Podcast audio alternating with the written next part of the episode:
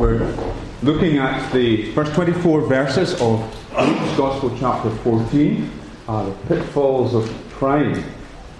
After a, a pretty poor uh, TV performance uh, by the leader of the Green Party, uh, there was a lot of commentary on uh, her performance, and in some of the discussion, I came across this very impressive sounding condition called the Dunning Kruger effect. The Dunning Kruger effect, which is named after two researchers who came up with this phenomenon that unskilled or ungifted people tend to rate their ability higher than it actually is. And on the other hand, highly skilled or able individuals tend to underrate their abilities, assuming that uh, tasks which they find easy, everybody else finds easy also. And the point was being made that seemingly some politicians uh, bluster their way along, oblivious to their failings, while more gifted and suited people are left in the wings because they don't rate their own ability. The Dunning Kruger effect.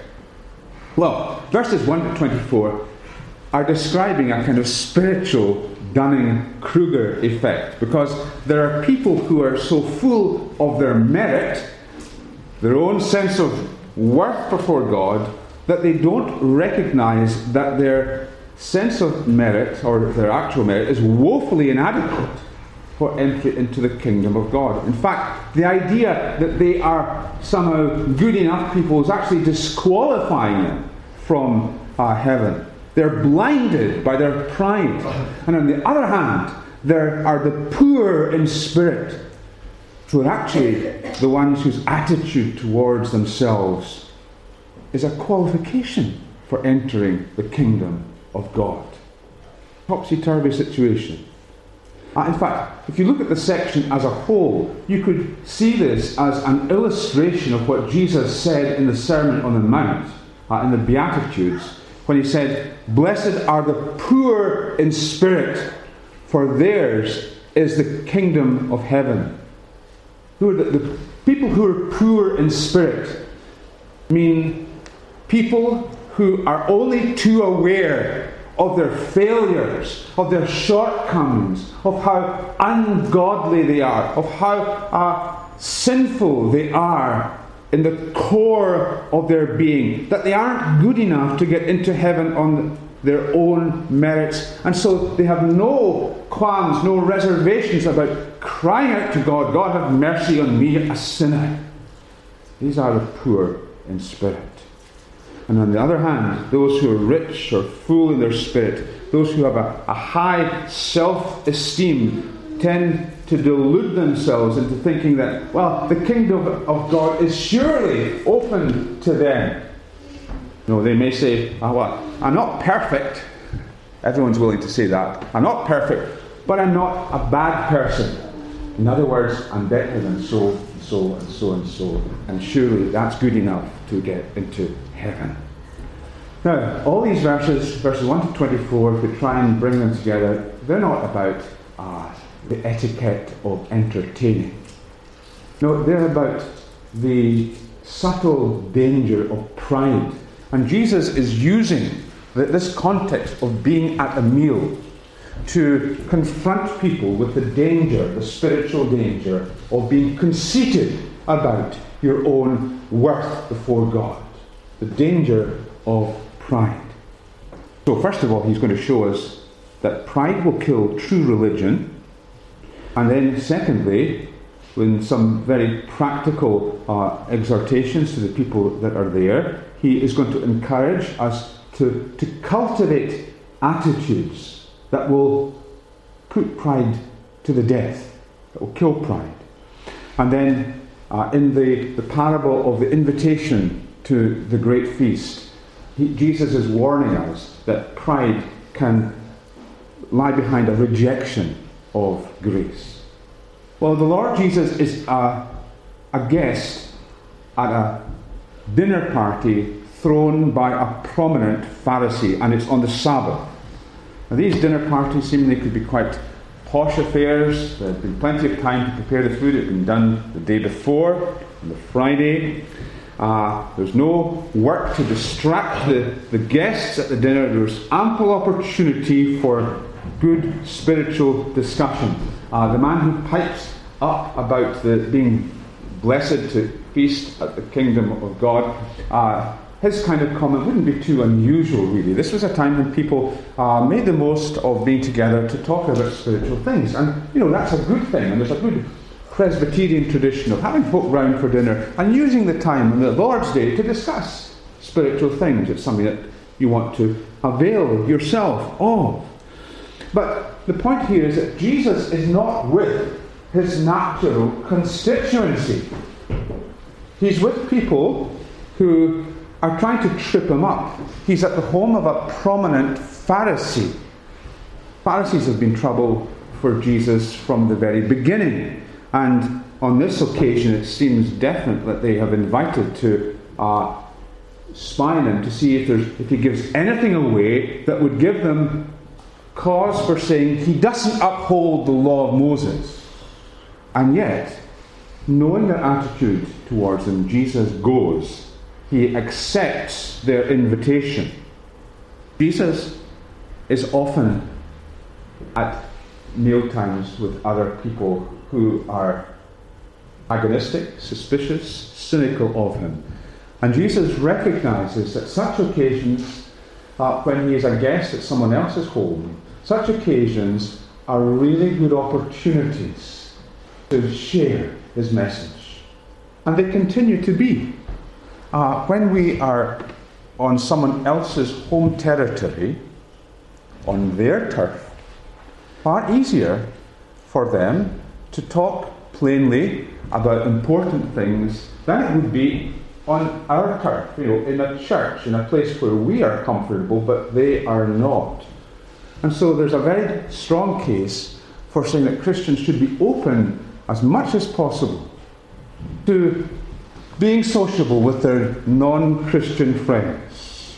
But notice this Jesus doesn't shrink from confronting his friends. In fact, there are some very, very uncomfortable moments in this uh, dinner, uh, uh, this, this uh, dinner party. Uh, there are times when you can imagine uh, if there were disciples of Jesus present, they'd be looking at the floor and thinking, what is the Lord saying? What are they going to be thinking of what he's saying? They're going to be really upset. But Jesus does not hold back from saying what needs to be said to present the challenge of his lordship. And we need to learn from that because uh, in engaging socially in this way, uh, unless we're willing to, to speak out, to speak the gospel into a situation, even when it's uncomfortable, then there's always a danger that we'll simply compromise our faith, we'll fall back into worldly attitudes, and we'll get sucked back and into uh, a non Christian lifestyle. So the, these two sides of Jesus' attitude uh, towards uh, the, the, the, the, wider uh, unbelieving context and social engagement uh, with them.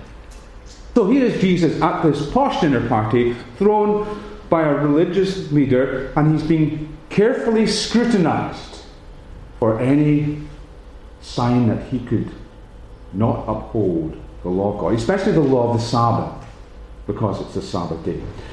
And there's this man here with dropsy. And the scholars think that this dropsy or hydropikos uh, is edema, which is when fluids build up in the body. And it's possible that the man had been planted there by the Pharisees to see if Jesus would heal him. Uh, say that because Jesus sends him away after he's been healed, so possibly he wasn't uh, a, a guest uh, he'd just been brought in by the Pharisees as a kind of plant. Verse 3 is literally Jesus answered the lawyers and Pharisees. So either there was an unreported question put to Jesus, or Jesus is answering the attitude that he knows is lurking uh, in their minds. And his answer is actually a question. He says to them, Is it lawful to heal on the Sabbath day or not? And Jesus again has them beaten they can't give him an answer to this. Uh, if he says, if they say rather, that uh, it's lawful to heal on the Sabbath day, then uh, Jesus knows and they know that they have added all these rules around healing, uh, around the Sabbath day. And one of them would say that uh, you shouldn't heal on the Sabbath day, you should wait until afterwards. After sundown, uh, healing can be postponed. That wasn't in the Old Testament, but they had added it to the Old Testament as a kind of extra interpretation. But on the other hand, if they say, uh, yes, you should heal, uh, sorry, you, sh- you shouldn't uh, heal on the Sabbath day, well, people are going to rightly think that they're being uh, callous and lacking in compassion. So it's a lose lose situation for them, and so they say nothing to Jesus. And Jesus simply heals the man and dismisses them. But having done that, Jesus goes on to press home the callousness of their position. If one of you has a son or an ox that falls into a well on the Sabbath day, will you not immediately pull him out? Of course they would. If they had a son who fell into a well, they weren't going to wait until sundown to pull him out of the well. In fact, they wouldn't even delay pulling one of their own farm animals out of the well. And so the point is made. They actually care more for their own farm animals than they do for this poor man.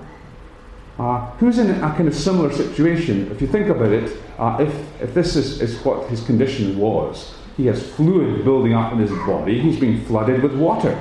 Uh, they're quite content for this man to remain flooded with water, but they would certainly pull their own son or ox out of a well rather than see them flooded with water. Now, we said already that the, the thread joining these different uh, subplots is pride. And there's a pride behind the harsh legal attitude of the Pharisees. The pride here. They have a macho attitude to the law. Uh, they think that the tougher they make the keeping of the law, especially the Sabbath law, then they can keep these, and of course they're all outwardly possible to keep. So they could tick all the boxes, and they're building up merit. They're making it harder and more uncomfortable and for everyone else. They're creating a, a, a very uncompassionate society, but they're able to think well of themselves uh, by keeping these laws which they are heaping up, which they are multiplying. They had little idea of the grace of God. Being in the kingdom was something that they simply assumed was theirs by right of being Jewish and because they kept the law with all its additions, and they felt very smug about themselves. But they're hypocrites because it all, as I say, it's all about outward appearance. Not doing this, not doing that, not going there, not being with these people, doing this, doing that. But God is interested in their heart. God is interested in their motives. And they had no desire for God's honour, and they were not acting out of love. And so they failed on these accounts. And we see that here. Look at the way they, they regard Jesus. They, they think of themselves as moral policemen, and they're going to catch Jesus. Their attitude to him is, is uh, mean and critical, as it was to all people. Makes them look good if other people can be made to look bad. Their pride also results in this lack of compassion. They're so hung up on this rigorous uh, maintaining of appearances, this rigorous application of the law, that they completely overlook the command to love their neighbour as themselves. And so they have destroyed that what God is looking for. Uh, James, in his epistle, writes about the, the, the religion that God is looking for in these ways. He says, Religion that God our Father accepts as pure and faultless is this to look after orphans and widows in their distress, and to keep oneself from being polluted by the world.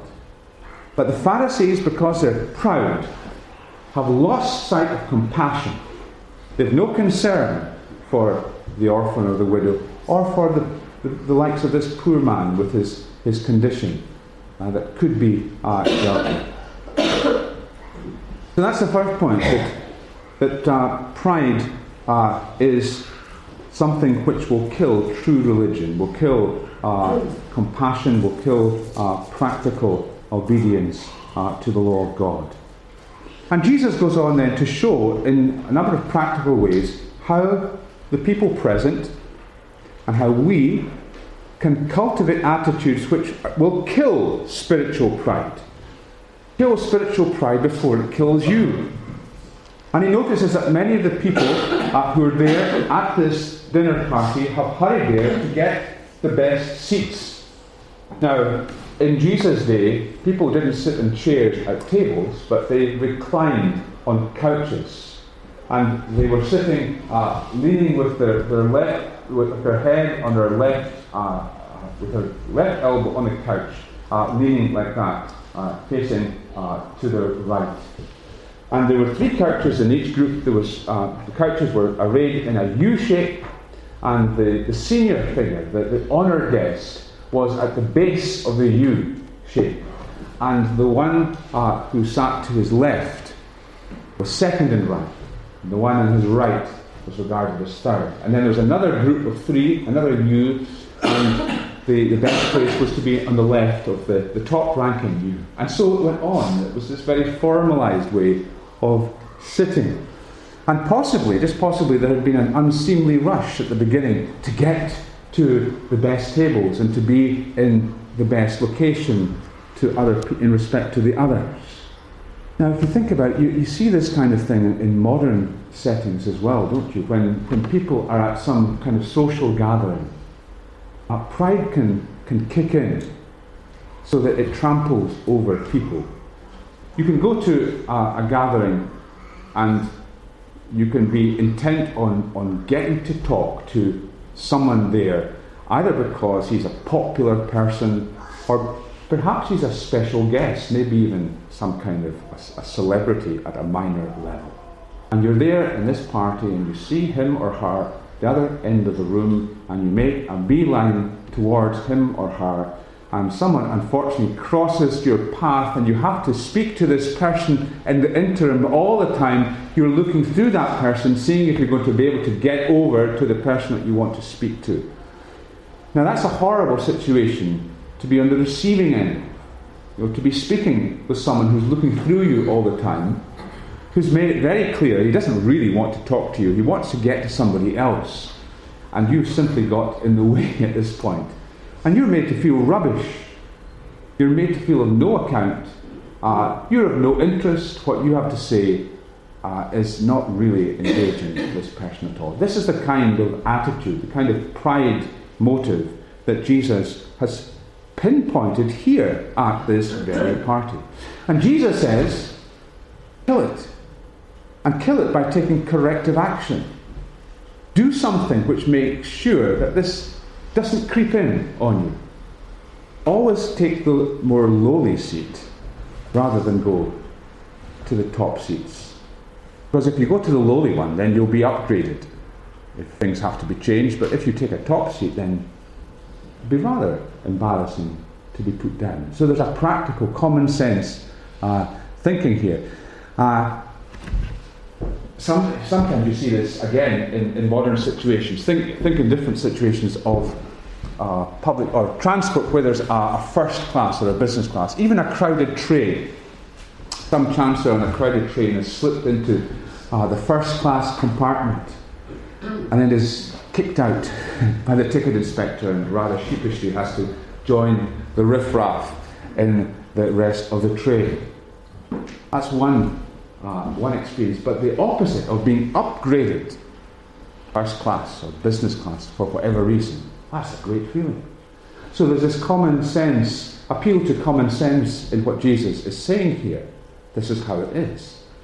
But it's not psychological advice that Jesus is giving. It's not uh, advice on etiquette. He's saying, here's a practical step that you can take to avoid always looking for the top seats. Be practical in how you try to stamp out pride. If you're someone who's prone to looking for the best seats at one of these dinner parties, then go for the worst seat when you're invited out. Make sure it doesn't creep into your thinking. Go and act practically. Uh, Bishop J.C. Ryle's comments uh, on this part of the gospel are helpful. He says about this humility may well be called the queen of the Christian graces. To know our own sinfulness and weakness, and to feel our need of Christ, is the very beginning of saving religion. It is a grace which has always been the distinguishing feature in the character of every true Christian. All do not have money to give away. All do not have time and opportunities for working directly for Christ. All do not have the gifts of speech or tact or knowledge in order to do great good in this world. But all converted people should labour to adorn the doctrine they profess by humility. If they can do nothing else, they can strive to be humble. Helpful words these are. We live in a really pushy society, don't we? People uh, push and they uh, shove their way to the front of the queue or to get what they want. Uh, people assume my needs are more important, therefore, I'm entitled to push and shove my way to the front. My needs are more important because I'm a more important person. And the true antidote of that, which is, of course, pride, is to know ourselves as we truly are. If I really know how bad a sinner I am, and therefore how costly was the price of my salvation, if I think more on God's holiness and the majesty of Christ, I'm not going to have big thoughts about myself. I'm not going to think that my problem is low self esteem. My problem is I have too much esteem of myself. I'll begin to think that anything is good enough for me. And therefore, and this is in accord with other parts of the New Testament, we should assume that others are more worthy than ourselves and give them a priority. Jesus then presses home the same point with another example. He says, when you're throwing a dinner party, when you're entertaining, when you're having folks back at the house, well, don't just invite the people who are in a position to return the favour. Don't just invite our friends uh, or people who are well off. Instead, he says, invite the poor, the crippled, the lame, and the blind, and you will be blessed because they cannot repay you for you will be repaid at the resurrection of the just. Now, again, Jesus is helping us to, to think uh, through ways, practical ways, of killing pride and cultivating a true humility. Right? He's saying it's easy to, to be hospitable, but actually to be hospitable in a self centered way. You know, to to have people around that we like and are familiar with and who are probably going to invite us back at some point for dinner. Jesus says, look, that can simply breed pride and complacency. So instead, do something very different. Invite people who are in no position to return the invite. Make them guests of honour. People who are disadvantaged, disabled, marginalised in some way.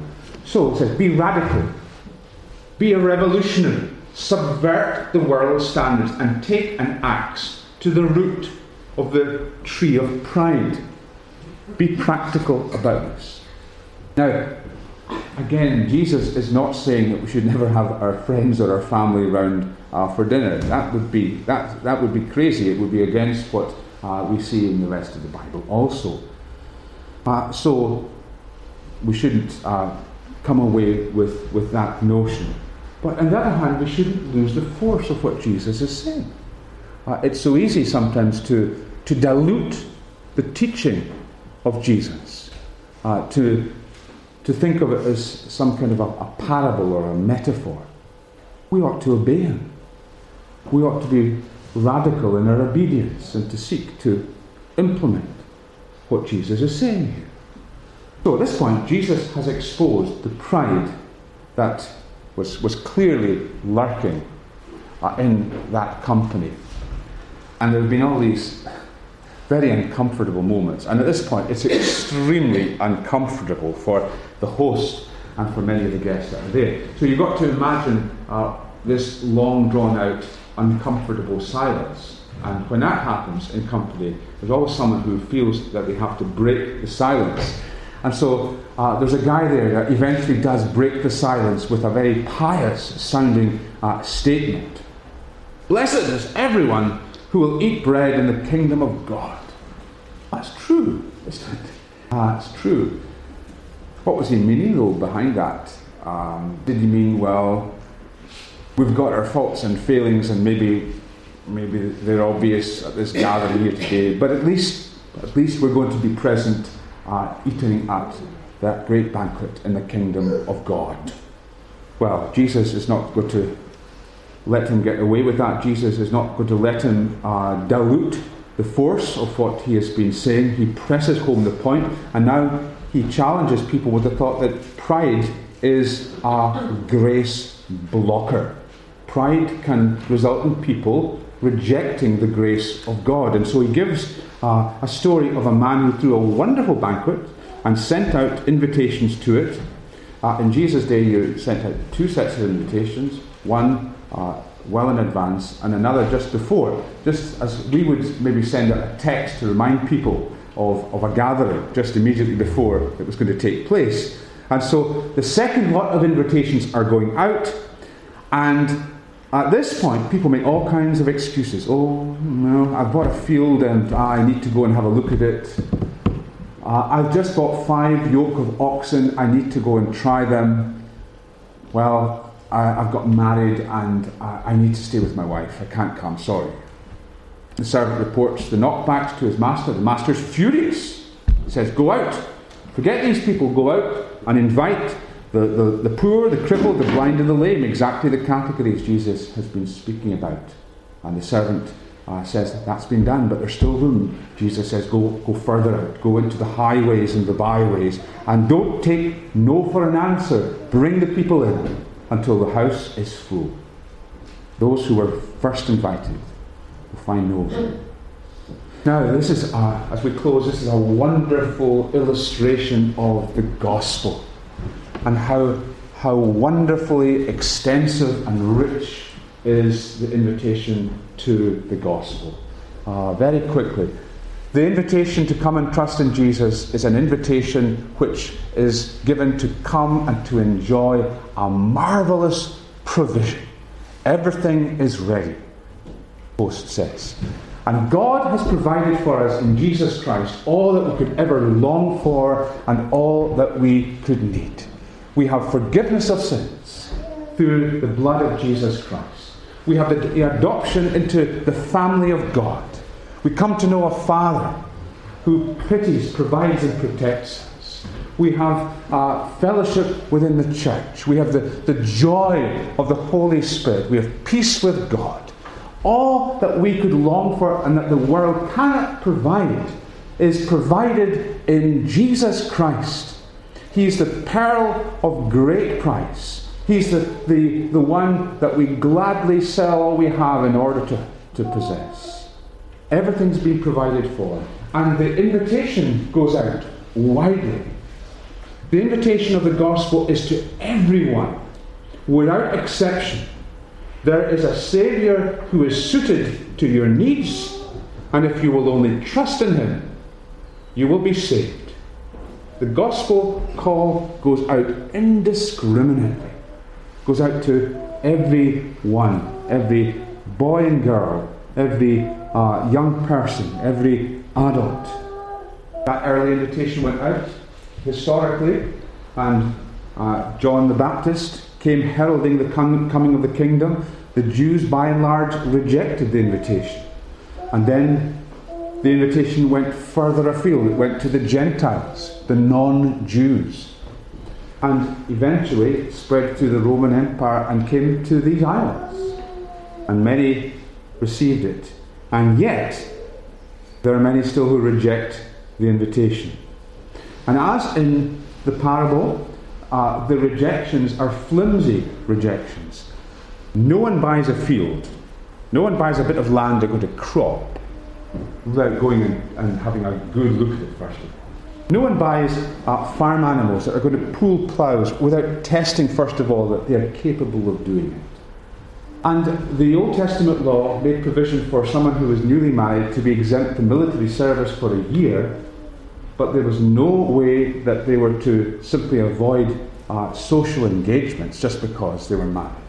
So they're all really lame excuses it's like the kind of knockback you know, that the would-be boyfriend gets when he asks the girl out and she tells him uh, she can't go out tonight because she's going to wash her hair. You know, it doesn't really cut it. They are flimsy excuses.